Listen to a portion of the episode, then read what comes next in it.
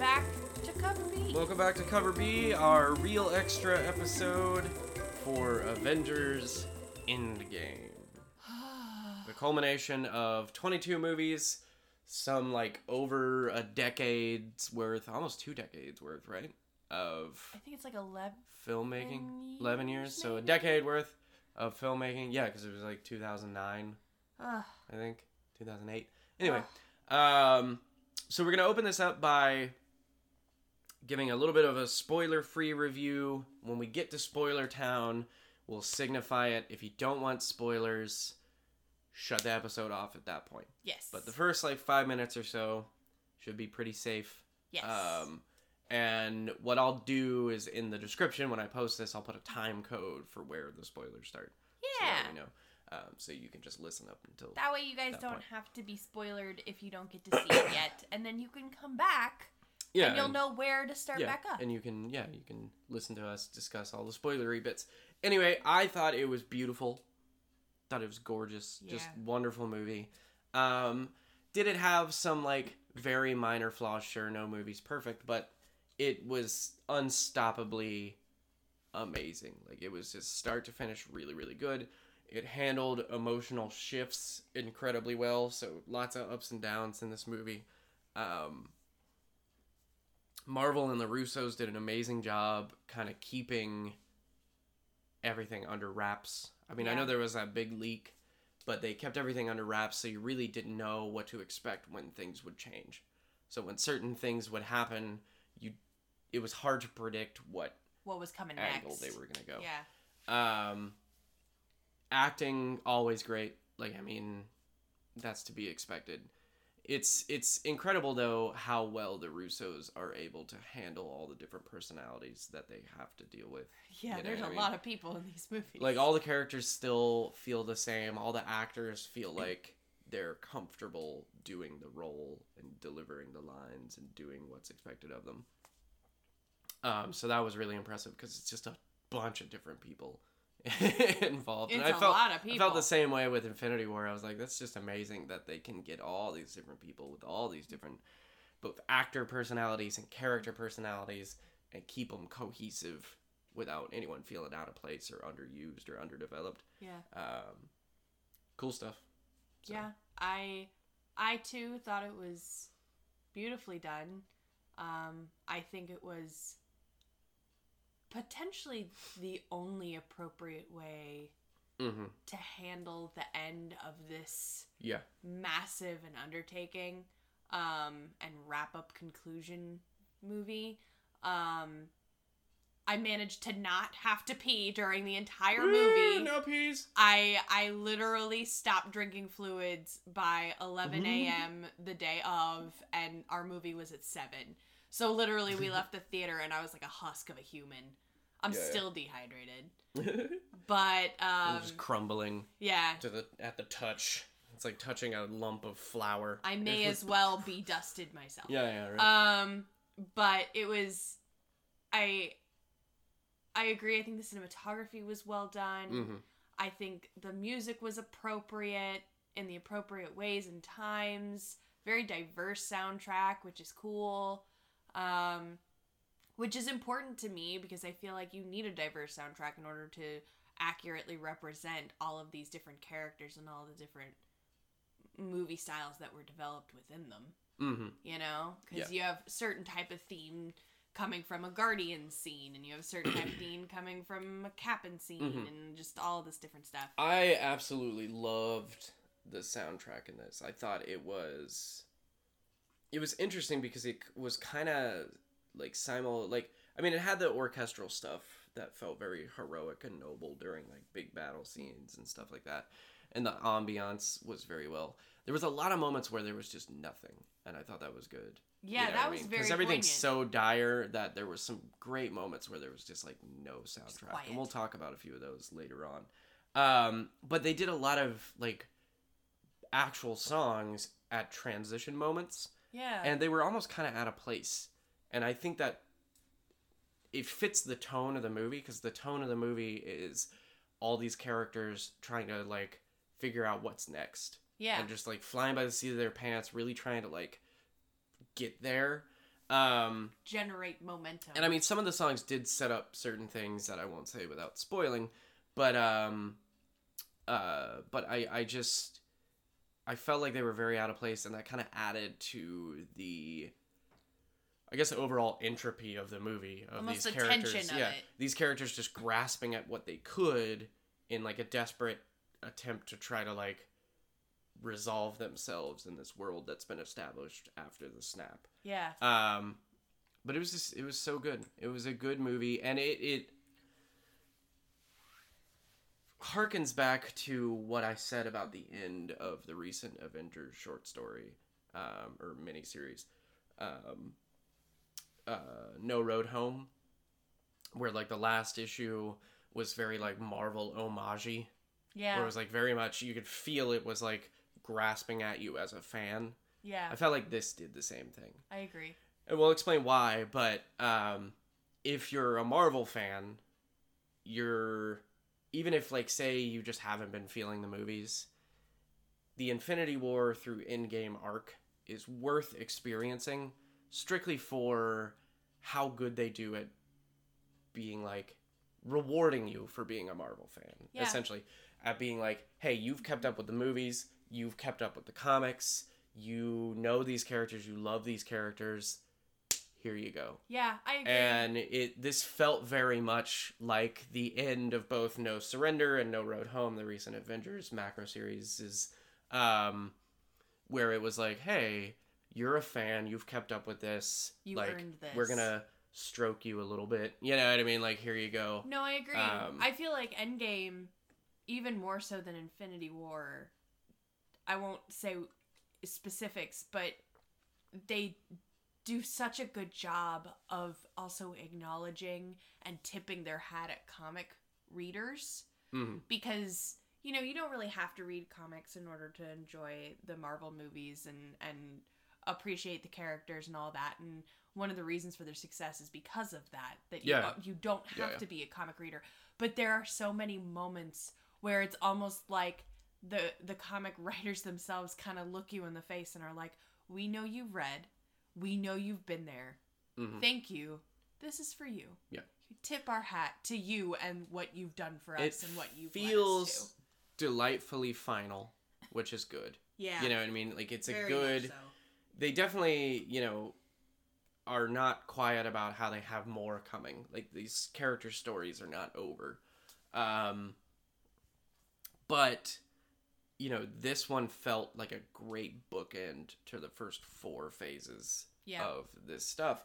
And what I like is that they're bookending it at a point, and especially with this movie, like a little bit in the movies leading up to it, like Captain Marvel and Infinity War and even Black Panther, Doctor Strange.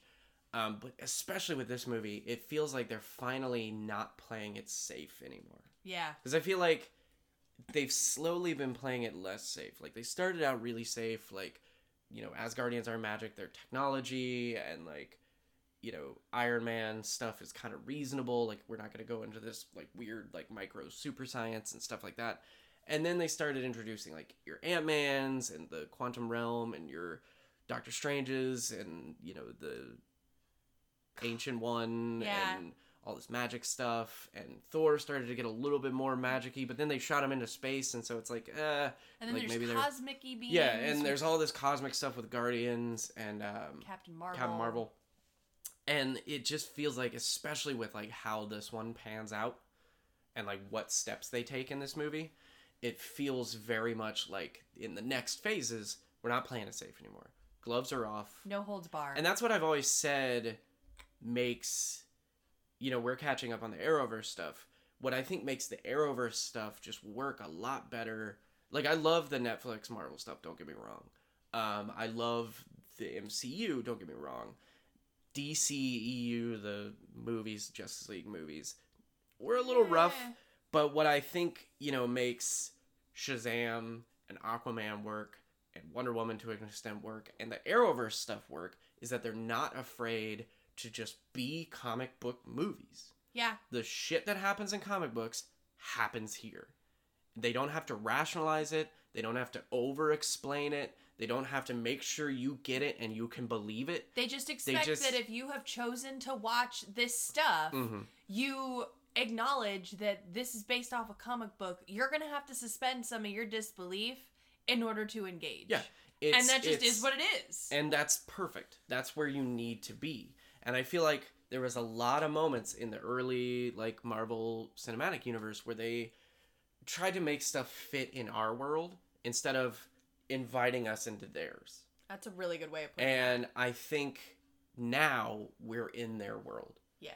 and they are fine with that and i think that's going to give them a lot of freedom because like thanos in many ways was kind of a safe bet for the first like overarching big bad Right. because he's easy for people to accept he's a big purple badass who's un- like essentially unstoppable has a huge army has a bloodlust you know they gave him an interesting motivation in infinity war with the whole like balance thing but this dude's okay with killing people Yeah. there's no such thing as innocence for this dude. He's fine with it. And that's believable. We've seen that plenty of times in bad guys in movies, so we can accept that. But going forward, they're to have to pick something that's daunting to be the next phase. And then we've got like what? The Skrulls and Secret Invasion. That takes a lot of accepting. Um Annihilus, you know, bug guy from dark space with a like endless army that devours planets. That's gonna take a lot of explaining. Galactus. Galactus. He's a Big- giant dude that eats planets. big purple, possibly cyber guy that eats planets and is unstoppable and has the power cosmic. Now we're getting into like we've gone The from infinity gems, which we like, which they like rationalize and rationalize and rationalize, and then eventually we're just like, here you go. Um, Here are these things. Whatever. yeah, yeah. And you know, now we're gonna get into like the power cosmic, maybe. Like, whoa. Or like maybe we'll start bringing Mephisto in. Hela might still be around, so maybe we'll start getting like multiple realms coming into play. You know, we've got the realm, we got heaven is in the Marvel universe now. We got hell, we got Niflheim, Muspelheim, you know, like all these other realms could start coming into play. When is that going to happen? Warlock's probably going to come up. Without the Infinity Gems, how are they going to make him worthwhile? They're going to have to just make him this like cosmically weird dude, a la like Silver Surfer post Galactus. You know, Yeah. we might get the X Men eventually. We are probably going to get the Fantastic Four eventually. Which like, could bring in Doom, who Yeah. can be really hard to explain because despite He's the like- fact that he started as just like a guy, he eventually ends Well, up. yeah. I mean, in the comics, Doom is one of the last surviving Yeah. people in the universe. Well, if they and if they bring in Doom and bring him in right, then we're talking about somebody who's simultaneously science based and mystic. yeah, You know, which we haven't seen a lot of combination of lately. So or at all really in this stuff. Um you know, with the classic like divide between Iron Man and Doctor Strange that we've seen in Infinity Right. War, you know, the two of them very much work the same way for their own fields. Like Iron Man, in many ways, is the sorcerer supreme of science. The Yeah. dude can do anything science wise, and so they should totally get along. But there's that divide there of like, they don't inherently understand each other. yeah, yeah, he just doesn't get his reliance on this, and vice versa, and um, so it's interesting to see where they're gonna go next. Like I'm very interested to see what they start setting up, and I hope they just like, I hope they do it the way they did it. Like I know all the fanboys are screaming, they're like, "We need another big bad, we need another big bad," but I hope they did it the way they did it this time, where we didn't know the Infinity Stones were gonna be a thing until really like Guardians. Yeah. Cause like they had they that was one of the cool things is that they introduced individual Yeah. stones, but not as stones. they seeded them in. They had the Tesseract, which ended up being the Space Stone. We had the Scepter in Avengers, which ended up being the Mind Stone. We didn't introduce, so we already had two at that point, but we weren't introduced until Thanos, like to Thanos, until the end of like the Stinger in Avengers. It was pre Josh Brolin, even. It was when he was still just like a CGI looking weirdo. And well, and there's like the void from Thor, right? yeah, the Aether. Yeah. Um, was that before Avengers though? I thought they. Uh, I no. don't remember. Yeah, because Loki was in prison in Thor two. Oh yeah, that's right. So that would have been after the Avengers. But we had not been introduced to nothing had been called an Infinity Stone. Yeah, nothing was a point. stone. So then we got Thor 2, we got the Aether, which was the Reality Stone. And but we didn't know that. No one called it that. They just referred to it as the Aether. It was the Aether, the Aether. So we had the Scepter, we had the Tesseract, we had the Aether, and not until Guardians did somebody actually refer to something as a stone and the Infinity Stones get introduced Yeah. because at that point everyone started backtracking and being like oh shit tesseract is totally the space stone because look at how red skull gets teleported and oh you know but no one i, I don't remember anyone calling the scepter like at least to me i didn't Yeah, I hear anybody that. being like the scepter's the mind stone i think that one slipped like slipped under the radar um and then everyone was like oh the aether is you know the reality stone or maybe it's this stone you know and then we started seeing the stones pop up with Avengers 2, where two of them are literally like, you know, the Mind Stone is literally like ripped from the scepter and put into Vision, you know? Yeah. And um, so it's it's just I hope they do it that way again, where we get That little slow build. little seeds of who the big bad's gonna be, Yeah. and then it, it happens like midway through the phase. We see like, oh, Galactus is coming, and then we build towards that for the end. God, you that'd know. be so good. I really hope that's how they do it. I don't know if it is. You know, producers and corporations and stuff might demand and now that we've movement, but had a big bad, it wouldn't surprise me if it's really hard to go back to not having a Mhm. big bad, because you know people. Once you have people engaged, you have to keep them engaged. Yeah. And so it can be a lot harder because there for a long time, nobody knew that eventually all of these things were going to come together Yeah. into movies like this. Like when we got our first Iron Man movie, there was no expectation that any Well- other movie because at the time there were X Men movies, there were Spider Man Yeah. movies, nothing crossed over, nothing was consistent. well, I mean, Marvel went in with a plan, but there was But no, no way of else knew. telling it would be, it would work. that yeah, exactly. stick, There was what I no mean? intention behind it. Like they had like this would be really cool if this all works out, but they had no way of knowing if audiences were going to connect or not. Yeah, because it was, you know, they had the first few movies planned, and they said, yeah, we're going to build this universe. And everyone knew they were going to build this universe. And at the end of Iron Man 1, Nick Fury comes out and is like, want to talk to you about the Avengers. And it's like, whoa, cool. So we knew they were building towards this Avengers, but we had no way of knowing that Avengers would happen and keep going. Yeah. That it wasn't just going to be like, here's a Thor movie, here's an Iron Man movie, here's a Captain America movie, here's the Avengers, and then, you know what I Yeah. mean? And then it just moves on to its own thing. And, you know, granted, that's entirely to the success of these films. So it's, you know, it's a shout out to the quality of the filmmakers. Jon Favreau making a great first entry.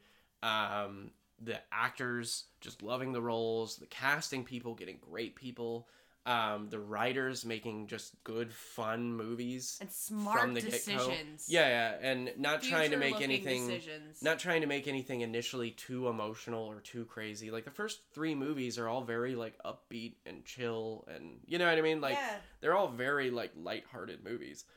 And then you get the Avengers, which in the grand scheme of things is a lot less dire and like doom and gloom than the rest of these movies and the other group movies. Um and then it you know it comes down to the fans being willing to go out and see it and buy it on Blu-ray and see it multiple times and talk about it and theorize about it and create the community that's formed around it, which is an awesome community where literally like you except for a few kind of douchebags, you don't have to worry about anybody spoiling stuff because everyone is respectful of everyone else. Oh yeah. You know, hashtags fly around, don't spoil the end game, and you know, you everyone's very wary about like us. We're gonna put a time code Yeah. about like where the spoilers start, which will be soon, I promise. Um, you know, and everyone just has that level of respect because the community formed around it is so tight. it's just a smart and and considerate, respectful. Are way. there toxic people? Of Yeah, I mean. Captain Marvel, Black Panther, that brought out a lot of them. It's unfortunate, but when you have millions of people all sharing a community, that's gonna happen. Um, kind of final notes. It is a sober. There's a lot of emotional moments, so bring tissues if you're a crier. Um, I cried so much. T, T went through like an entire rainforest worth of tissues. Um, they just kept throwing them at me while I'm sitting there. people do die, so keep that in mind. Um, we'll talk about who, and we'll get into that later.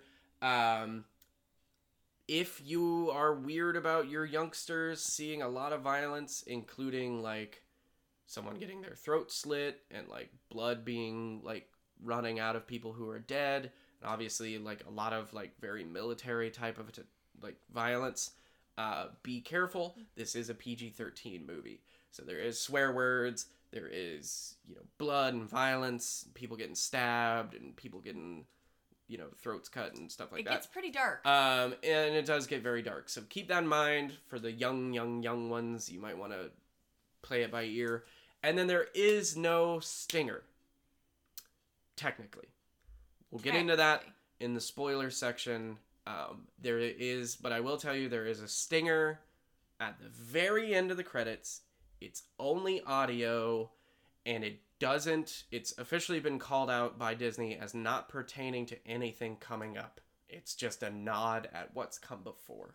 Yeah. So it's missable.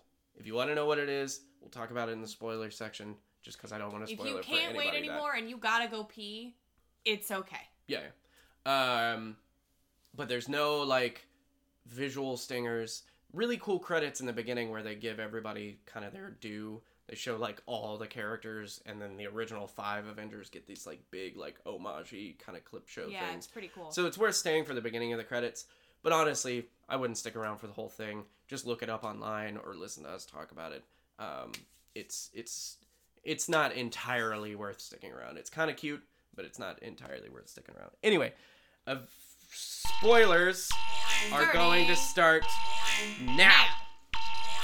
Holy crap, you guys. yeah. So, like I said, it this movie was very much a nod to the fanship. I Yeah. feel like it was. I think Marvel has figured out that their best way to like the way they prefer to close out these like big stories is to really reward the fans that have been keeping up.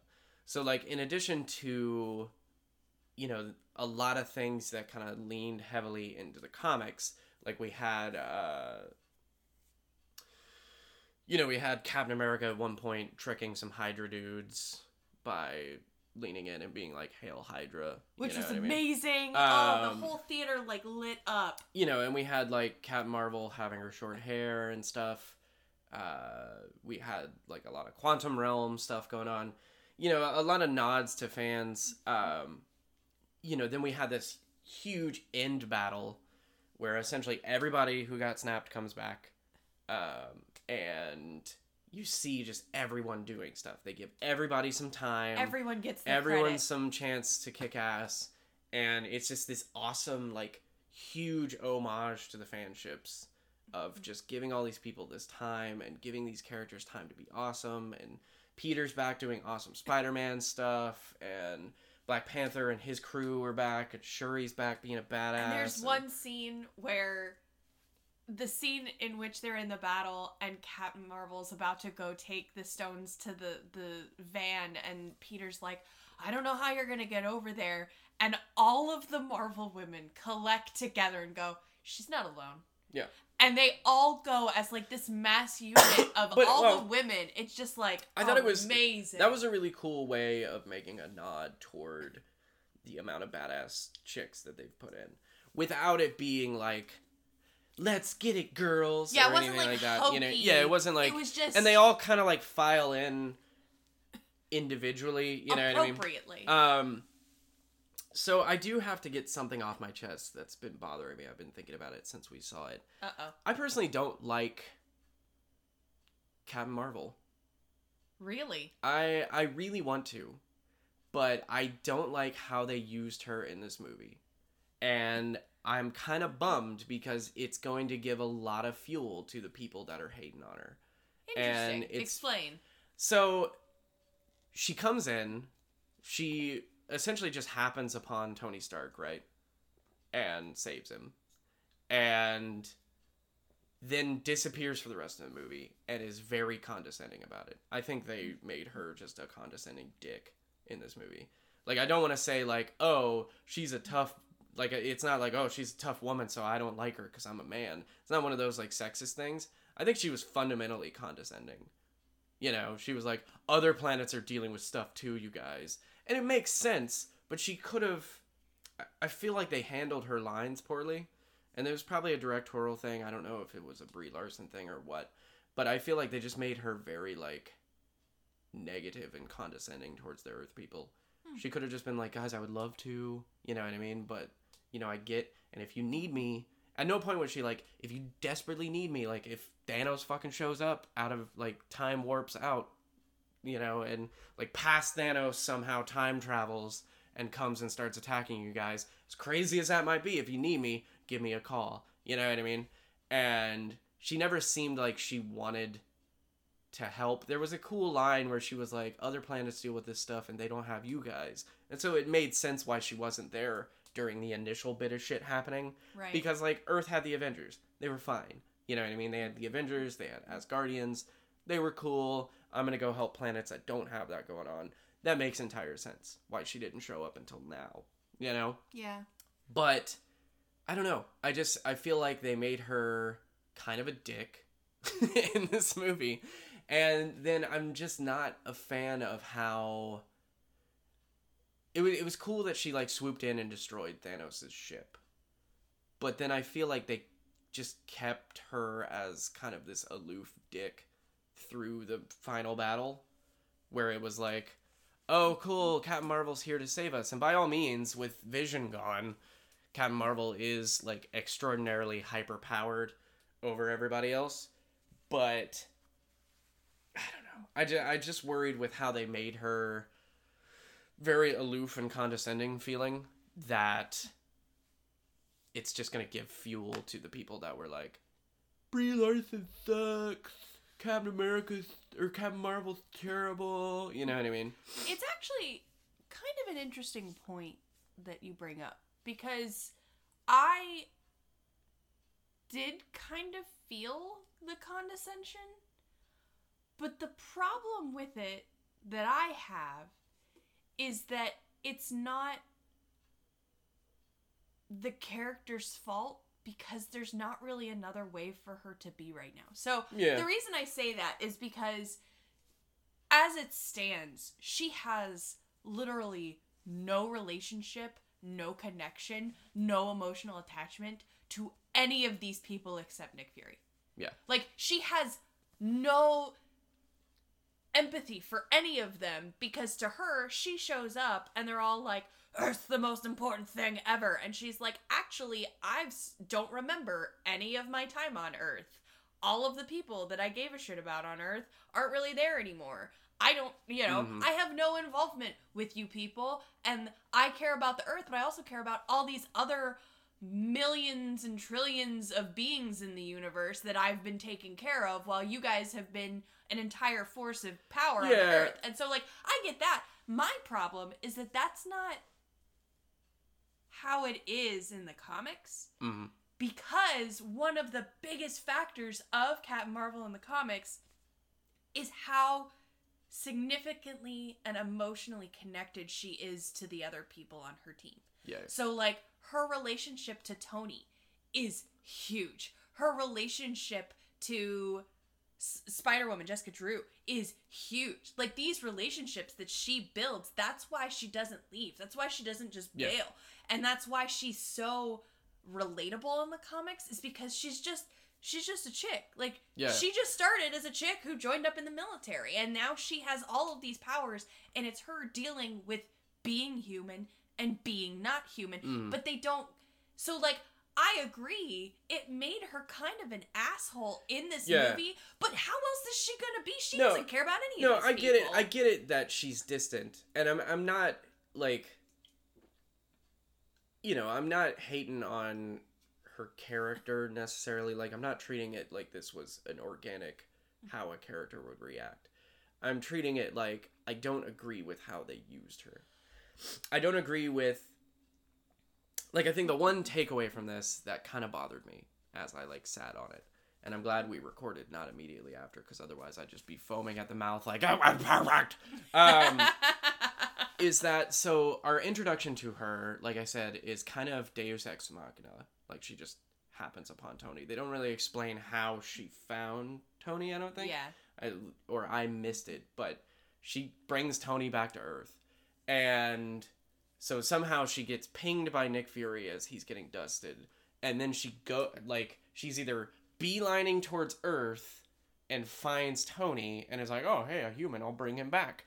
Or she's like heading towards Earth and then somehow gets signaled to go get Tony. Maybe they had You know? like a like a distress signal out and she read yeah, yeah. I think it would have been better to have her come to Earth, talk to the Avengers, find out Tony is in space or something, and then go. But I don't know if they even knew he was in space. But um, regardless, uh, she basically swoops in, is distant, aloof, and kind of condescending to everybody. And then we do the like five year time jump. And it opens with like I mean it opens with Cap and his like support group, but it goes to Natasha talking to Rocket and Nebula, who are off helping space, like looking for leads on Thanos. And Rhodey is kind of helping keep Avengers things going. And then Captain Marvel is just, I guess, there to be judgmental and update. And she's like, hey, I can't help you guys. Sorry, this is happening everywhere. She doesn't seem like she, like, there's not a moment where she's like, if something big comes up, let me know. Call me. She's just like, hey, I'm dealing with other stuff. Sorry. And it's like, cool, thanks for the update. And then to have that be the last time we see her, and then the next time we see her is like a fan servicey jerky, like, look, she's awesome, is just a little rough, in my opinion. Yeah. Because it's like condescending, kind of looks down on all the Earth heroes from what we've seen. You know what I mean? Like, she's very, like, I mean, she's a badass. She's totally cool. Her interaction with Thor, loved it Yeah. like her initial interaction with the team i really liked it. But i think it would have been rescued like her character overall would have been rescued if when they started doing the quantum stuff they were like hey we got to go into space to do some of this. Let's call captain marvel. Right. and either had her on the team or had her express mm-hmm. like guys i'll get there as soon as i can but i'm on this planet and some shit's going down. You know what i mean? Yeah. and I really need to like deal with this, but then I'll come. And then that would have made her like coming in late, Makes- really fiery and angry and tough make sense because she would have been like, oh shit, I got here late. And you could have had a scene with her being like, sorry it took me so long, or like, did you miss me? Like something coy to somebody. Yeah. You know what I mean? Um, as opposed to just like, once again, her Deus Ex Machining. Like, they used her essentially as just like a narrative armor for the Avengers. And it was just, it was frustrating. I, I feel like I would have liked more Captain Marvel time to have her actually like get familiar with the characters Yeah. and build some bonds and friendships as opposed to just being like, here I am to save you guys again. Mm, That's actually you a good point. There's not. They don't give any of her communications with anyone any context. Mhm. So, like, we know she's coming because she got the ping from Nick, but we don't know if there was any context as to why she found Tony. We don't know if there was any context to why she was condescending to Nat. We have some hint that when they're in that room that everyone's kind of getting sick of Natasha trying to keep this stuff alive and keep moving forward. Yeah. But like it would have been great to have even just a line of Captain being like Natasha, we need to keep moving forward and you're trying to hold us back. Or like some type of context so that each time like you said, maybe have them ping her and her be like there's a planet exploding and I'm having to fix it. I'll be there as soon as I can. And Yeah. then she comes in. Just providing her context instead of it being just like Deus Ex Machina. I'm kind of condescending. I'm kind of detached. Like, I understand the context overall of her being those things, but there's not enough context for like the circumstances in which she just shows up and makes things happen. Yeah. I I agree, you know, that's actually fair. They didn't I did feel like she just didn't get enough airtime. She and I, did I not- know you I was wanted really- to present Yeah. everybody else, but like you gave Nebula I love her, but you gave Nebula a shitload of airtime and like Fair. Yeah. no Captain Marvel airtime. And I'll be like if you look at the real world, people are gonna care a whole lot more about Captain Marvel Yeah. than Nebula. I mean, Gamora got more airtime than she did, and she's supposed to be dead, like Yeah, and she- regular dead. And admittedly, she didn't do shit. Yeah. like Gamora didn't do anything. Um, but yeah, I just I thought it was I thought it was an odd choice. I'll say. I did not leave that movie enjoying her character as much as I did in Captain Marvel, and I loved her in Captain Marvel. But I feel like they tweaked her into this like I don't know. Like it's tough for me because the more I talk about it, the more I feel like I'm just being sexist. or the more I feel like it's someone's going to call me out like, "Oh, what? She didn't smile." And it's true.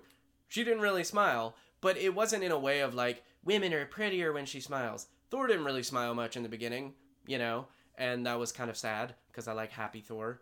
Um, but like in reality, I just felt like a lot of her interactions were very condescending. I feel like they didn't really build her to like bond with it. Like they've obviously been talking to her for 5 years. They've been keeping up communication with her and kept her as like an extended Avenger.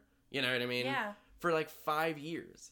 And she's still very aloof, very distant, kind of condescending and doesn't really offer to help if something big comes up. And I get that there was, you know, there, there's not a lot of time in the actual movie because it was already over three hours. Yeah. Like, I get that they didn't have a lot of time to build stuff, but I feel like maybe some interactions in the movie could have been truncated in order to allot time to build Captain Marvel context. Because, like I said, it probably would have made perfect sense if they established in that communique with Natasha, hey, we've been doing this for five years. We're getting nowhere. You have to stop trying to rely on me to save Earth Yeah, I guess when everywhere else is blowing up. Like, Yeah. you gotta leave me to do my job that only I'm the only one on this team that can do. But they didn't set any of that up, so she just sort of felt like an asshole. Yeah, and uh, then to have her swoop in and really be the turning point of the battle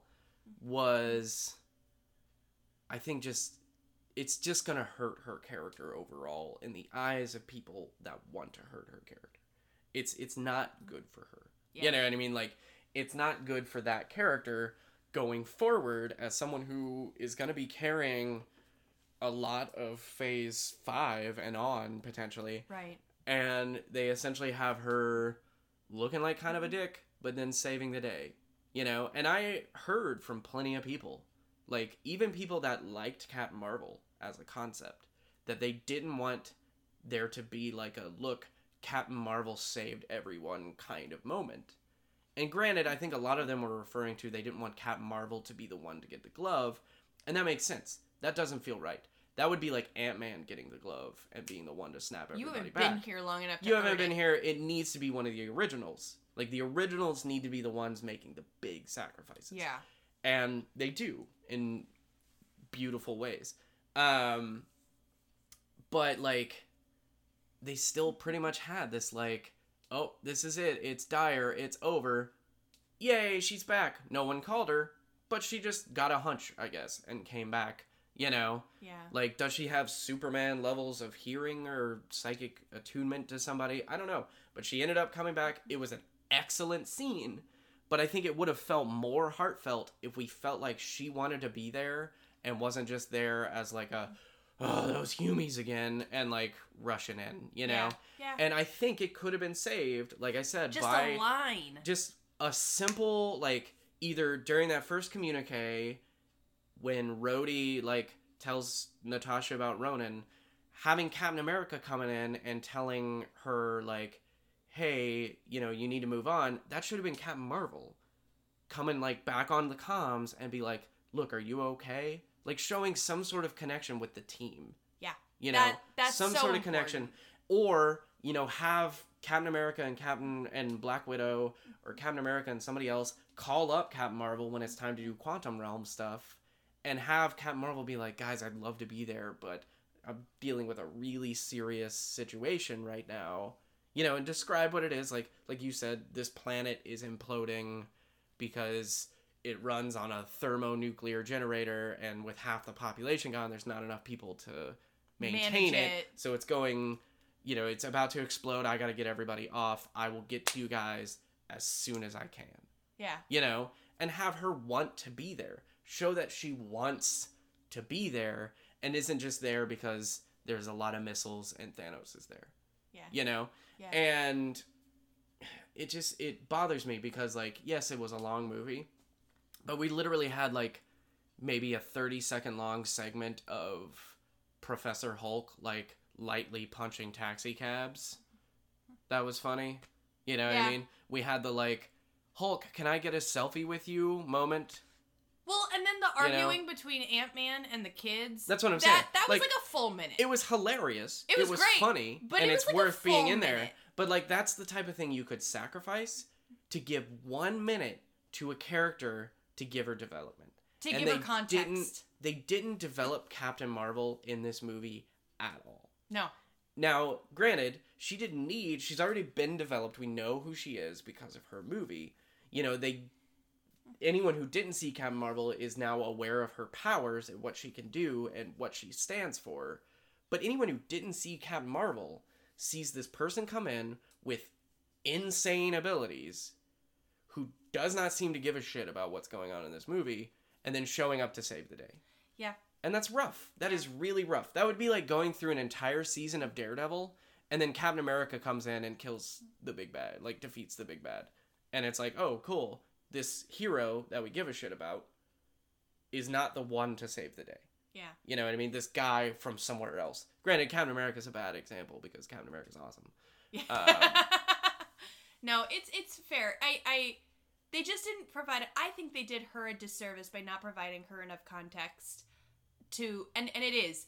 It bothers me because one of the biggest factors of Captain Marvel in the comics is that she is a moral compass because she cares about her team and the people around her so much. Yeah.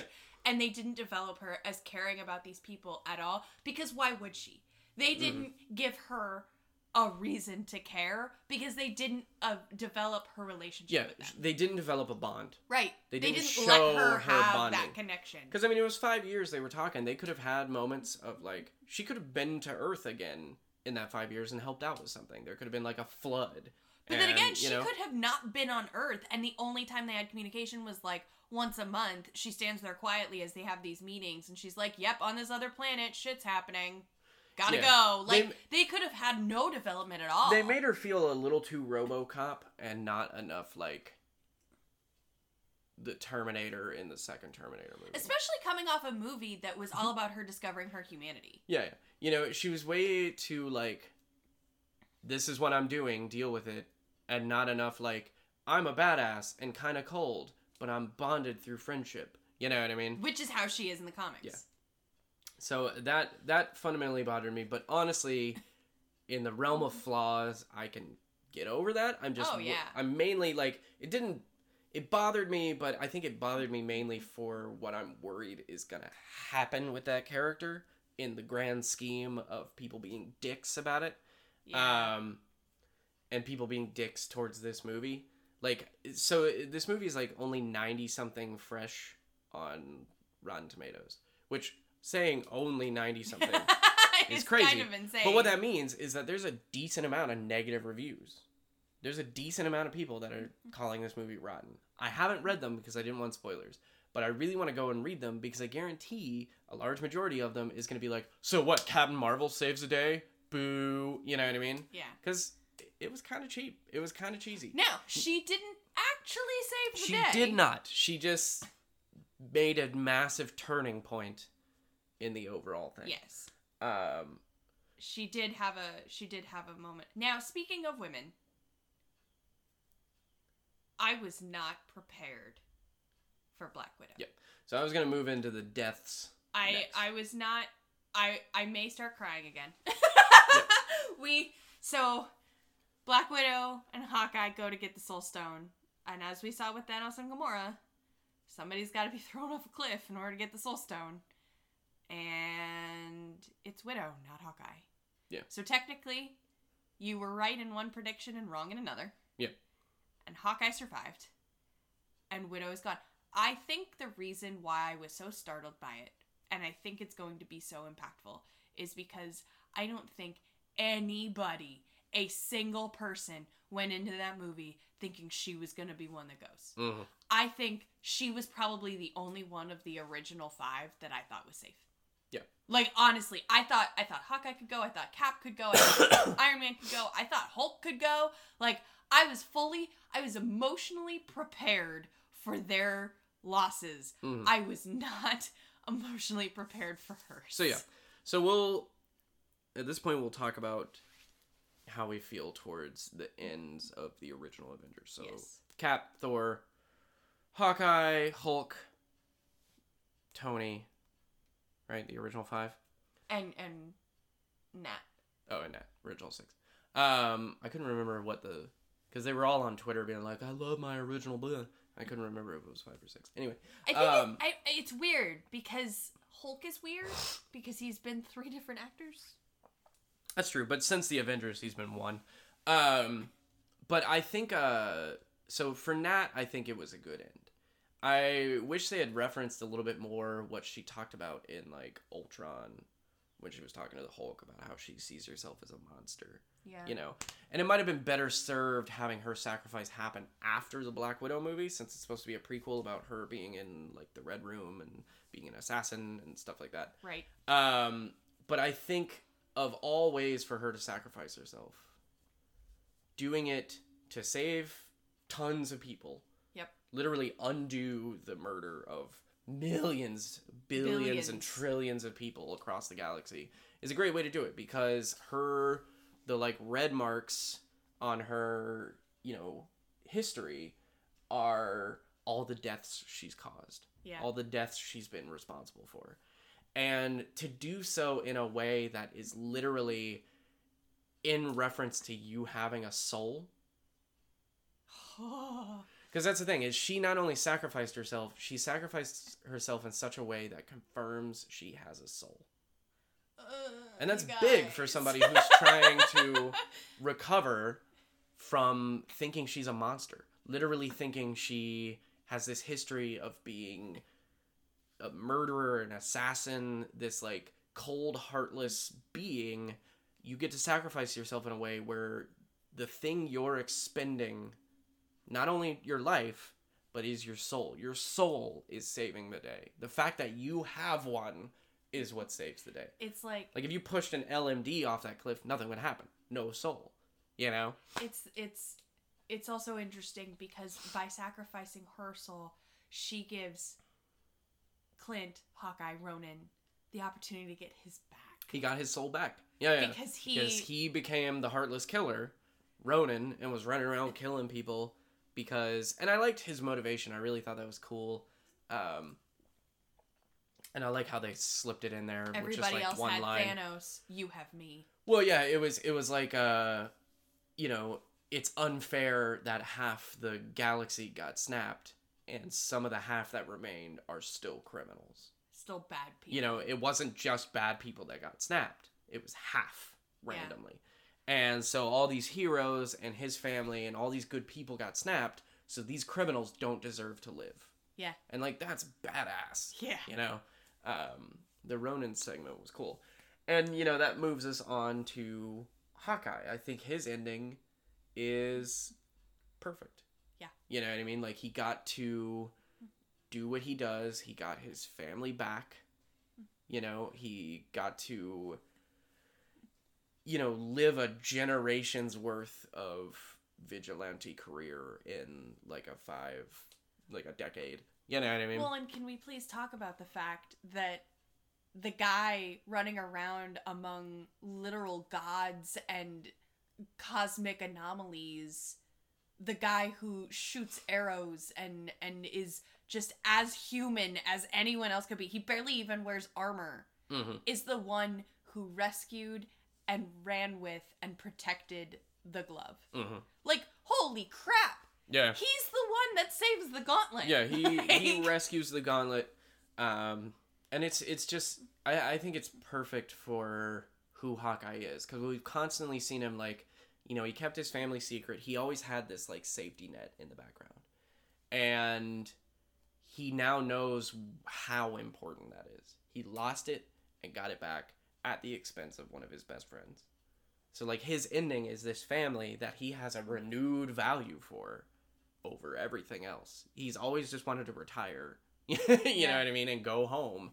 And now he can't. He's got his wife and kids back. and he called his daughter Hawkeye, and she looks exactly like Kate Bishop, Yep. and I about lost my freaking mind. I really I really hope they run with that. I hope Kate Bishop turns out to be his daughter in the show. I know that is probably hokey for a lot of Kate Bishop fans, but that'd be awesome.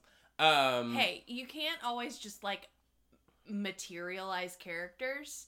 And as someone who who acknowledges that and still wants my characters represented in these films, like I'm willing to swallow that someone becomes someone else. Like uh, you know, we watch we are watching the Arrowverse and Laurel Lance is actually Dinah. And and but it's her middle name or Mhm. whatever. She Yeah. goes by her middle name. And so it it's weird, it's hokey sometimes, but if you're going to at least give me my character, mhm. that's really all I can ask for. You have to be creative when you're when you're trying to build this world and make it seamless. And I I accept that and if you give me a Kate Bishop character, her name could be like her name's Lila, but her name could be Lila Catherine. Yeah. Like I'll forgive it. I I looked over Laurel or like, have her have her like get into the PI business like she does and have her change her name to Kate Bishop so that she's not connected to Clint Barton. Yeah. You know what I mean? Like she's Lila Barton, but she like goes by Kate Bishop for her PI business. yeah. You know what I mean? Because That could be your mom's maiden name. We don't know. yeah, we know. don't know. So, um, yeah, I think Hawkeye's. I think all the ending of the original six is great. Like Hulk, not really much. Like his major change was during that five year period. He became like Professor Hulk. So he's like Bruce Banner's brain in Hulk's body. Anyone who's read the comics knows that doesn't stick, and that leads to problems later. Um, yeah. what we find out later is that the Hulk is very much an intelligent being, but it does not very much like sharing. Um, so hopefully, if we see the Hulk more going on, that will be a thing. Hulk, with what happened to Tony, is now the, you know, resident science guy, so he'll have you know experience with that. Um, well, him and Shuri. Yeah.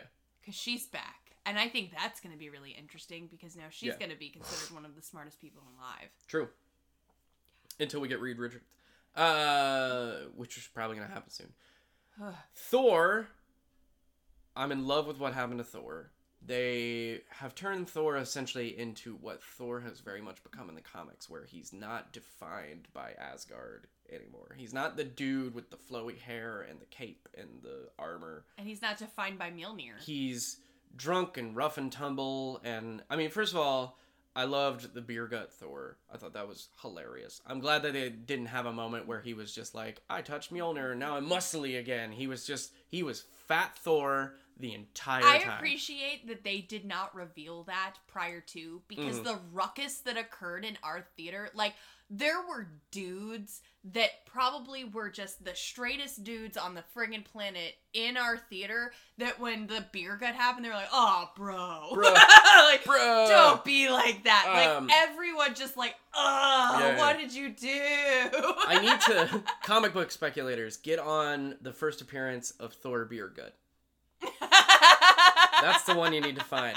um but yeah it i liked what they did with him you know he became they went with unworthy they went with unworthy Yes. he felt unworthy and he behaved it, as such. it hurt him and he was miserable and he like they just made him look like lebowski the whole time that was hilarious It was actually really Um, funny. We're sitting in the theater, and Chris was sitting next to me, and he's like, he looks like the dude. And the literal next line out of Tony Stark's mouth is, "Excuse me," to the left, Lebowski. yeah excuse me and lebowski everyone's losing yeah it. um but i like where he's at now where he's he's not trying to be king he's not trying to be the god of thunder he's just gonna go be him and what he realizes he enjoys doing is rolling around with the guardians of the galaxy being plucky Now, another thing that was a direct nod to us comic book readers is that he gets on the ship with the Guardians and makes the comment,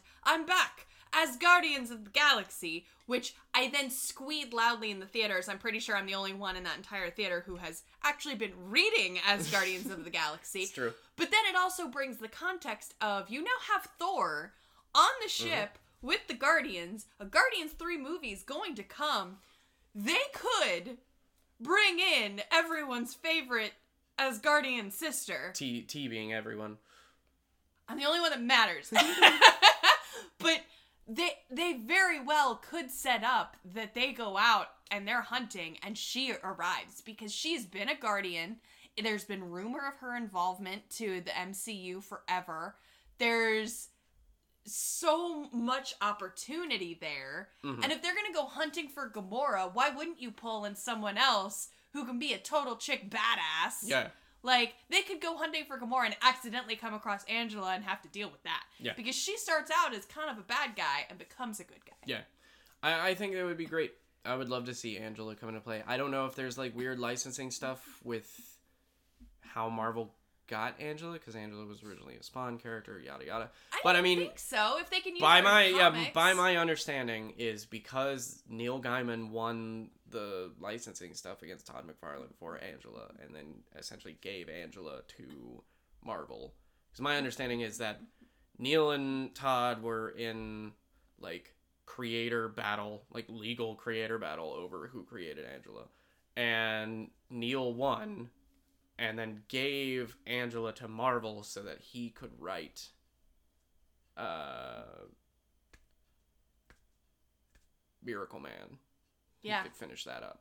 Um I might be way wrong there. I might want to look that up before people start blasting But me. But you know what? Here's um, the thing on that is that Todd McFarlane's the type of guy that he just wants to see his characters done right by. And if they want to put him in the MCU, even if there is weird licensing stuff, I don't see Todd looking at Marvel and being like, no, you can't put Angela in a movie. Todd just wants stuff to be good for fans. Mhm. He's one of those creators that just wants stuff done right. Yeah. And I don't see him denying it. I don't. Even if he does have some weird licensing mumbo jumbo going on, I just I don't see that becoming a big issue. Yeah. And I think I'm putting this out there. You want to cast Angela? Give it to Ruby Rose. We've seen her play essentially the same character in the DC universe. Make it happen. You're such a nerd. I am a nerd. Um, That's why I'm doing this stupid just- podcast. You get so like latched onto things. I do. like, I have a This person needs to be every character. Um, no, just every but yeah. character that makes sense. So, I I like what happened with Thor. I think his ending was really Agreed. solid. Um, but really, I think the shining culmination of stories is what happened with Captain America and Tony Stark. Um, because it's it's really interesting because I feel like they had the opposite endings of what you would assume. Like they they had each other's endings and it was perfect Yeah. because like Tony you would assume would be the one that would just eventually he's all like he was the one who had like the PTSD moments and he was the one who was like constantly thinking and constantly worrying and trying to put like a shield over the world fighting with his friends over his beliefs and stuff like that so you f- you would think he'd be the one that would eventually s- have too much reconcile with it and go make a life with Pepper you know, because he was also in the background of all that. He was finding safety in Pepper. He was falling back on his love for her. He was gonna propose to her and stuff like that. You know what I mean? Like constantly just going back to like maybe domestic life is where I belong. Right. And in this one, we actually see him have that. In that five year stint, he gives up on the Avengers because he's mad at them because they should have let him Ultron, which is dumb. Get over yourself. Um, or they should the have let him- Accords or whatever. should have let him Accords too. I mean, both the Accords and Ultron were the same, different versions of the same thing essentially. Um, you know, and he was pissed about that, and so he quits and he goes and he has a kid with Pepper, and they live in the woods, and like you would assume that's his ultimate goal, and Meanwhile, Captain America is the one constantly fighting, constantly trying. He's constantly at the front of stuff. He's constantly the face of the Avengers. He is the hero. He's given the speeches. He's the hero. He's the war hero. He's the hero America has. He's America's ass. And you know, you would think he would be the one to die in glorious battle. And, And it's not. switched. And I love that. Tony gets the glove, snaps Thanos and Thanos' people out of existence, defeats Thanos, is the deciding defeat of Thanos. I mean, he gets the stones, which I thought was badass. He tries to get the glove. Thanos is like, haha, you failed, snaps, and then no stones. And that's such a Tony thing. Yeah. Always thinking in like One complex ways. ahead. It's not even it's not even one step ahead. It's like what would people expect? Here's what I'm gonna do. And that's Tony's superpower, is like he thinks where people can't think. Yeah. He finds the nooks and crannies of logical thought and he fills those with his mind. And like that's why he's able to build the time machine. That's why he's able to like and that's why I was talking with friends the other day about, you know, a meme that's popped up online that shows like pictures of Iron Man getting his ass handed to him by something and how he improved the suit.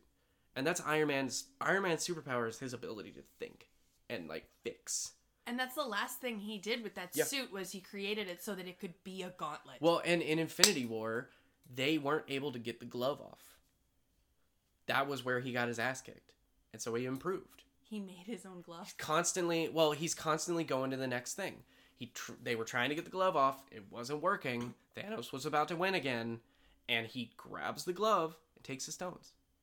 So smart. It's the step above. You know, this is how I failed. This is how I improve. And then he snaps, and it kills him. And it's it's beautiful because Pepper comes down, and it, who is rescue now, which is awesome. She's awesome. Um, oh, So badass. This there's the scene of them like spinning a, around and like firing lasers together. was just, like, so cool. Um, but yeah, she comes down and she's like, "You can rest now," because that's the thing is because his thing is thinking and constantly improving. He's retired like three times in the MCU. There was like after Iron Man two, he was told that he can just be a consultant. He's not allowed to like actually be on the team, and then he like tried to get away. One other time he tried to get away, and then like after you know the snap, he retired. So like he's given it up like a few times already. He's tried to. but she looks him in the face while they're after he figures out the time machine and she- she goes, "Yeah, you can go to bed, but will you be able to rest?" So he's never going to be able to rest. So the only definitive end for him, the only way for him to finally rest, is to know that he sacrificed everything to And- save everyone. And they won. and he won. He defeated the thing that's been haunting him for a decade. He saved everybody. He did what nobody else could. He was the greatest of all of them. Also, shout out to Spider Man because holy crap, the amount of crying that is uh, consumed in that theater Tom- when he's like, Yeah. "Hey, Mr. Stark, We we, did it. We did it. We won." won." And just Tom Holland is a tear sponge. That guy. oh, dude, he pops on screen and he's like, "Y'all want to cry? Here we go." Get ready. Yeah, yeah, he's the on switch. Um, and then on the inverse, you have Captain America. Survived the battle, did some badass shit, picked up Mjolnir, which called it boink. Yeah, Um, there, there was your, there was we'll, your win. Yeah, we'll backtrack to theories um, in a second. But, uh, you know, he is tasked with taking all the stones back in time and taking the hammer back. And he does that, and then he stays because he gets that life. You know what I mean? He has a life. He goes, he gets Peggy, they live together, he becomes an old man. He comes back and he passes the shield because his job is done his job has run its course now it's time for him to live and it's it's it's a perfect ending for both of them because they had kind of the opposite like cap never really had a life because he spent most of his life wanting to be a soldier and then he became a soldier got frozen and then became an avenger. He never really had a chance to like sit Live. down and live. Tony was living the high life for most of his life and then became an avenger and then realized there's more important things. So It's it's it's the perfect end to both of them, with Cap getting to like save the world and then have an entire lifetime of joy, and then Tony getting to close his story by saving literally the galaxy. I have a little weirdness, very little weirdness with the Captain America going back and living life thing, Uh-huh. just because it was pointed out to me that I don't know if that. So he he we, the way that they fra- they they display it, he's got a ring on his finger, so he's clearly married, and we go back and we get to see that he gets his dad's Peggy.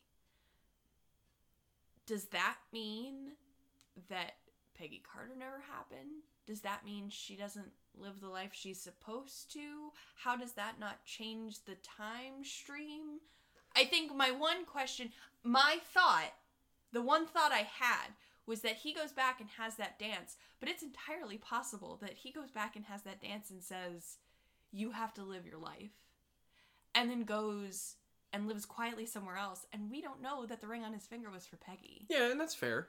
And I But- kind of have to lean on that because, like, I want Peggy to be happy, but I also want Peggy to be Peggy Carter. No, yeah, I know, but does so are we like are you getting at that like Steve can't be happy unless it's Peggy? Is that what you're No. oh, okay. No, I want to I just want to make sure that like him going back and whoever it is, like if he went back and it was Peggy because that's kind of what they were implying. Yeah.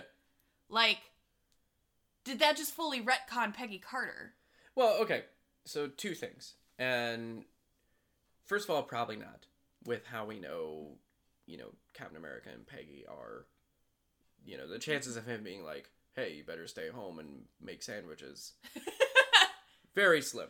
Um and the chances of her being like, "Well, you know, I'm happy now. I guess I better quit my job." Very slim.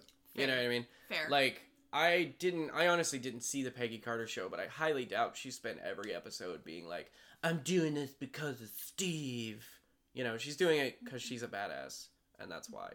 Fair. Um so in a way being and I'm not calling this out to you, just just call it out to future people who have this qualm come up on the internet because it will eventually evolve into this um having that worry is kind of the opposite of empowering Peggy. Because it's suggesting that like once a woman gets domestic, can't be a badass anymore. Um so for you people that give crap to this movie for that, suck it. Um anyway, the second thing, and this is kind of weird, is they established really early on that this this sort of time travel they were doing was going to be on a multiple timeline kind of structure. So Right. once you changed the timeline, it didn't change your future; it made a new one that would branch off.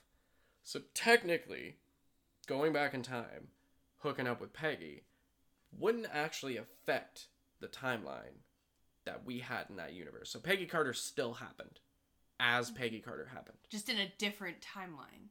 No, in the main timeline. The one he went into was the mm-hmm. different timeline. The one where they're dancing, that was the branch. So then how Because think about in- the the ancient ones. Yeah, this is where I'm gonna loop in. Okay. But think about the ancient one is like if you take this stone, my timeline branches off. right. And that mean? makes sense. So the, from the point of the change, there's a new timeline. right. So the timeline where Thanos was defeated and Steve went back in time, that was an entirely separate thing. Peggy Carter still happened in that. Steve was still frozen in that. Because when you think about it, like certain things they did in those timelines would have changed everything. So there was, you know, Right. branches. Um, which shout out to the timeline where Loki escaped. Sorry. Um, that sucks. yeah, Uh, right. I also wonder if that's where the the Loki show is gonna come in. I don't know, maybe. But the weird part about the whole Captain America thing is that how is he able to get to that future? That's what I'm Yeah. confused about. That's what's triggering. I don't me. think it's a big deal. It's a little bit of a plot hole, whatever. F it. You know what I mean? It doesn't really matter. But um yeah, technically by the timeline stuff that they set the up, law. he would have had to have some way to travel through dimensions Yeah. to get there. Maybe he did. Who knows? We don't know what he did in those like 80 years or whatever, you know? So That's that true. that's the real hang up here is that like that old man Steve Shouldn't passing have off the been shield in that shouldn't have been in that timeline. Okay. Basically, once he left and started his life somewhere else, it should have just been like Yeah. he didn't exist. I think that's why I was getting. Yeah, I yeah. think that's what was Because of- triggering me. is that I was how like, they- how did he yeah. exist if it's a separate timeline now? Yeah, because of how they set up the branches, technically Steve Rogers would have just stopped existing. Plot hole there. We've pointed it out. Sorry. Put your finger in it. Sorry, don't- I, I built it and then I kept pulling at the string Yeah, and don't I made I made a don't pick at it. It will be infected. I'm But sorry, I made a um, hole. but yeah, I think the ending for Captain America and Iron Man absolutely just perfect. Yeah, I agree. absolutely perfect. Iron Man was created in duress and ended in such a way where Tony Stark was able to basically bookend his life achieving the like greatest thing that he wanted. You know what I mean? Like the his ultimate achievement. You know? And Captain Yeah. America was able to get his ultimate achievement, which was to let it go Yeah, you know, to let go of the life, to get happiness and marriage and all that. Um, so yeah, it's cool. I think it was good. It was so good. There was So- so much crying. Our theories, um, I was correct about from the previous episode, so from Friday's episode. I was correct about the hammer. I was super pumped about that. I knew that was gonna come back into play, and I knew that was gonna be a big fan servicey moment, and it was awesome. It was so cool. He was he He's got so much better with Yeah, Mjolnir than Thor so is. much oh my better. gosh. Um, he needs to just keep that one. I love that moment where they swap hammers, and Thor's like, "No, you get the small one." you get the little one. That was I, great. just, I love what Thor's become. He's such a fun character. I was so worried about it with Ragnarok that he was gonna be cheesy and like, oh boy, he's a comedy character now, yay! but no, it works. But it's so funny. Um, Hawkeye made it out of the movie, so I was wrong there. Um, I really thought that was gonna be what like spawns the Kate Bishop movement, but uh, I was wrong. I, I So, think now they'll actually. Now it makes me think that the Hawkeye show is going to be post Endgame. yeah. And what was your theory? From I had the theory that. Oh, that Jane was gonna do something. So I said that I thought Jane was to be in the movie, and then I said that Jane was to pick up the hammer. You were correct that she was in the movie, but all For, she like, did was get Half a second. She Yeah. literally like looked at the camera and turned around. all she did was get anal probed by a raccoon. I don't think it's fair. the Natalie Portman was able to go to the premiere and make a big rigmarole. Laurence Fishburne was at the premiere. He wasn't even in the freaking movie. Yeah, but he may as well have been in the movie more than she was. She was in it for like ten seconds. Liam Hemsworth and Miley Cyrus were in the movie, or were at the premiere, and they weren't in the freaking movie. Yeah, he's directly just- related. oh, he's brother of Hemsworth. They go to premieres like that. Natalie Portman doesn't just show up at premieres. I don't know. It was it was weird. And I thought it was a little disappointing that she was literally in the movie for like 10 seconds. I thought that was kind of lame. Like I really wanted there to be a point to her being in the movie, but there wasn't. Like they didn't I don't even know if she like recorded or filmed new footage. I I think she I kind of I think think some of it was like the stuff of her in the bedroom was new. which is literally her standing up and turning around. It was the stupidest. You know, shot. they probably she was probably already on set for one of those like perfume commercials, and they were just like, "Can we use this? Can we edit in a cybernetic Bradley Cooper raccoon into this?" And they were like, "Yeah, whatever. You're I don't know. That that was mildly disappointing for me, just because Yeah. I wanted her. Part of me really wants her back in Mhm. because I enjoy her Jane Foster, and I, I like think it would be really yeah. cool to have her Jane Foster eventually become more than just her Jane Foster. But this sort of just solidified for me that she's not really in it. Yeah. Like, okay, if I only have to do a day of filming, I'll show up Yeah, for a shoot. fine. But you know what I mean? It just Yeah. felt very, very like, oh, fine, okay. Yeah, she's probably just busy. She's got a lot going on. Um, now a lot going on with the Avengers. I didn't put this one on. Like I didn't record this theory, but it was literally the first theory I ever had about Endgame, because I had it literally the night we saw Infinity War, and that was that Scott Lang was gonna, and I recall saying this exactly. Scott Lang was gonna come out of the quantum realm and be like, "I was only in there for five hours." and they were gonna use time shit in the quantum realm to time travel.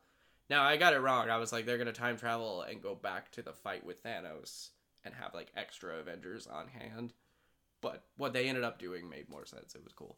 Yeah. Um, but I, appreciated recall saying that it might have been actually I think it was after Ant Man. After we saw Ant Man and the Wasp, I was like, here's what's gonna happen.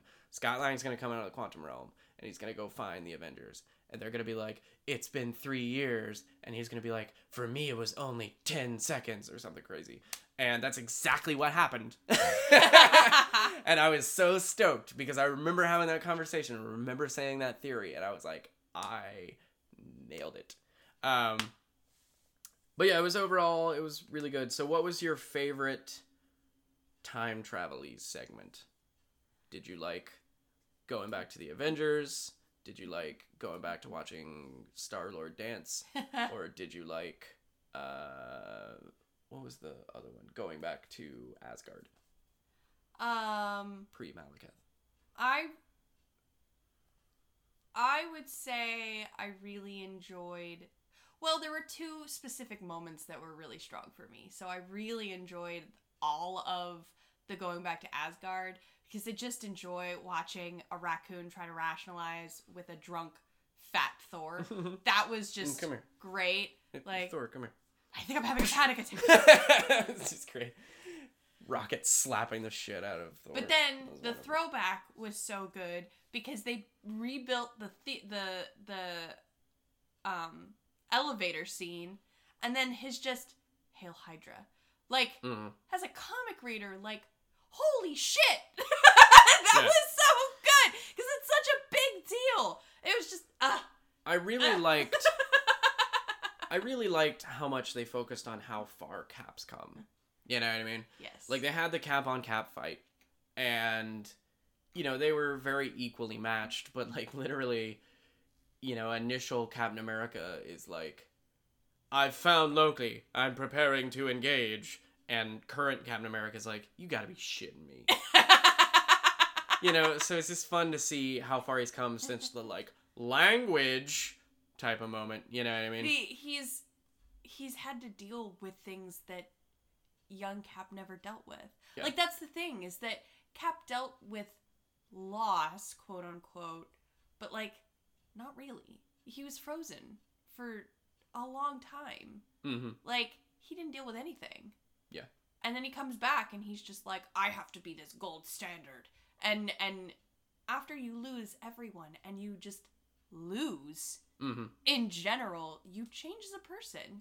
Like it it you know, we talk about like the grizzled war hero. They don't start that way. Mm-hmm. You start as the shiny young cadet that's just trying to make a make a difference and then eventually you become that guy and Yeah. and Cap became He that guy. Was that way. Um, I really liked probably the space segment and Asgard. I liked Asgard because the conversation with Freya Ugh. did so much, in my opinion, for the future of the Marvel Cinematic Universe that I don't think people will realize it. She talks about being raised by witches. She talks about not wanting to know her future. She talks about like being who you want to be and not who you're supposed to be. Like all this stuff is good shit that could play in later. Yeah. And the fact that we have a character who's literally like, "Oh, I get time travel. I was raised by witches." It's like that's what I'm talking about is that they don't give a shit anymore. Yeah. You know what I mean? Like gloves are off. It's a comic book movie. Deal with it. Yeah. You know, and that like just in that line, just in that conversation, there's so much that just feels like it's comic book time, yeah. and it was great. It, It was, was wonderful. very cool. That like single just conversation between those two, and everything that happened on Asgard, like. Rocket getting chased by the Asgardians and then being like, seize the rabbit and stuff like that. Like, the whole plan of like, hey, I'm gonna squoosh this thing into Jane Foster and take the Aether out. You know what I mean? Yeah. And like bonkers. And the fact that what we didn't see is that Captain America had to go back in time And and re-swoosh. re-swoosh the Aether, and he had to basically find Jane Foster immediately after she just got probed by a rac- like talking raccoon, and be like, "Hey, I'm Captain America. You know who I am. Bend over." yeah, you know what I mean? Like, it's so comic booky. It's crazy. Like if they were gonna take the shit back in the first place, they could have found a point where they like travel way back in time and get the Aether from Odin or some shit. You know what I mean? Like, yeah. but they went back where they had to literally extract it from a lady just so that they could and at the time they didn't know they would have to take them back that was something hulk figured out obviously but you know to have to go back in time and re be like hey we saved you from this thing but uh there you go you know what i mean you gotta you gotta ride this one out lady And Um, he'll have to wait long enough after squooshing her. He has to wait the like ten minutes to be able to throw Mjolnir back into the existence of the the realm. yeah yeah and So uh, he can't just like squoosh and run. He has to like squoosh and then like okay, I'm gonna go chill out in the like break room for ten minutes and then throw Mjolnir into the existence. yeah, I'm gonna go chuck Mjolnir real quick. Um, I did think that it would have been cool to get to watch Cap, even in just like quick flashes, watch him put the stones back. Because like obviously, given the time stone back, probably wouldn't have been a problem. Putting the power stone back wouldn't have been a problem. You know, you just close everything up. Um, but like putting the soul stone back to the freaking red skull who's up there. You know what I mean? Like Yeah. that would have been intense, and obviously squooshing back the Aether would have been intense. Um, but I don't know. I uh, I think I I really liked the Asgardian one, and I liked the space one because I liked how they reincorporated Thanos. Yeah. You know the. I loved all the Nebula time. That was my favorite part of this. She's I've been awesome. I've been saying for years that I want more Nebula time. I love Karen Gillan as an actress. Uh, she's nice to look at, and I really like just that. That's not. Those are two separate points. It's not. I love Karen Gillan because she's nice to look at. I love her as an actress, and she's nice to look at. Just clarifying. It's Um, an added bonus, not a requisite. and just in my opinion like nebula is very underused kind of like space psycho but also what karen gillan is able to do as nebula is so impressive and That's doesn't get true. enough credit and they hit it a lot in this movie with these like very subtle emotional sh- shifts right. and like very slight smiles that you see it's super slight but you see it and you know exactly how she feels under all those prosthetics all that makeup you know exactly what's going through nebula's head they play and it's so impressive that she can do that. She literally They- has blacked out contacts, blue paint all over her, and these like metallic prosthetics. And you like Karen Gillan is still able to tell you how Nebula feels. they play friggin' table football and he's like, You won. Did you have fun? I did have fun. Yeah, it's Like it's wonderful. it's so good. and I like I love that Nebula had a ton of time, but I also love the nod to the comics that Nebula was kind of an integral part to Thanos' badass story because in you know the original Infinity Gauntlet, she eventually gets the gauntlet and she's the reason everyone gets snapped back because Thanos tricks her into snapping everyone back and then they beat Gamora and so on. Um, and uh, so her being an integral part was really really cool. Um, but I just like that we got comic book Thanos on screen and it made sense because like comic book Thanos, entire psychopath, like super crazy, super like I said earlier, like fine with murdering people. And while movie Thanos was fine with murdering people, he kind of had a lot more heart. Even like when we found him later in this movie and he was all like grizzled and he was like, maybe I treated you poorly right before he gets his head lopped off. You know what I mean? Like he was this very sympathetic type character. True. And so past Thanos realizes that his fate is to die, and he realizes that, you know, you can't just kill half the universe. You gotta like destroy the freaking universe. You gotta and clean house. Build it anew. And that's intense. And now he's comic Thanos. Yeah. So like that final battle wasn't with the same Thanos. It wasn't with a Thanos with a goal, with like a righteous indignation, like a purpose. It was a Thanos who just wanted to destroy. Yeah. Everything in his It's way true. was garbage that needed to get out of the way. And having him have that line of like, what I'm about to do to your small, annoying planet, I'm going to enjoy. You know, like that line Yeah. Was awesome. Like just and so I really liked the space segment because I thought it was a very clever way of getting Thanos re-involved I agree. and making it's crazy that you can literally have someone be the big bad twice But they're different. in different ways. Yeah. And that's awesome. That's a testament to the Russos, the writers, and uh, Josh Brolin Yeah. that he's able to just two separate bad guys that are the same, Same guy. character. Yeah. Um, But yeah. yeah, and also you know the Star Lord segment was hilarious. Watching him like, Hey. like that's really fun. Um, so to wrap up, so the audio thing at the end, um, it's obviously the sound of somebody, someone tempering metal, like goong, goong, goong. It's been confirmed by Disney that that is Iron Man building his first suit, and what it's meant to signify is that while this story's over, the Marvel machine charges on, forging new stories for the next phase to come. So Without telling you what it is, because we don't know. yeah, Except they we know there's Spider Man. they wanted the yeah they wanted the Endgame. Well, and that's the thing is technically Kevin Feige has said that while Endgame is the bookend for the main Avengers, Spider Man is actually the last movie of Phase Four. Huh. Interesting. So if it has any stingers, Dun, dun, That dun, will dun, dun, dun. introduce what's coming up. So very excited about uh, Far From Home. Get out and see Endgame. If you have seen Endgame, let us know what you thought. Um, and keep up with us online if you're interested in listening to more episodes. Our next movie review will likely be the atrocity that is Dark Phoenix. Yeah, I think that's the next one coming right yeah, in it's June. in like the first, week, weekend of June, which uh, I'm not excited about it, but I'll you'll you'll get my righteous indignation after, after that comes out. So, um, but yeah, find us on Facebook and Twitter at Coverview Podcast. Uh, find all of the ways you can listen to us through our website www.coverviewpodcast.com. Um, you can find us on Instagram, and we are putting out new stuff every week. Mhm. And you know that's what we do. We will catch you guys next time. Try not to get snapped out of existence. Uh, get out there and salute America's ass. That's right. And have a great weekend. Bye, guys. Bye.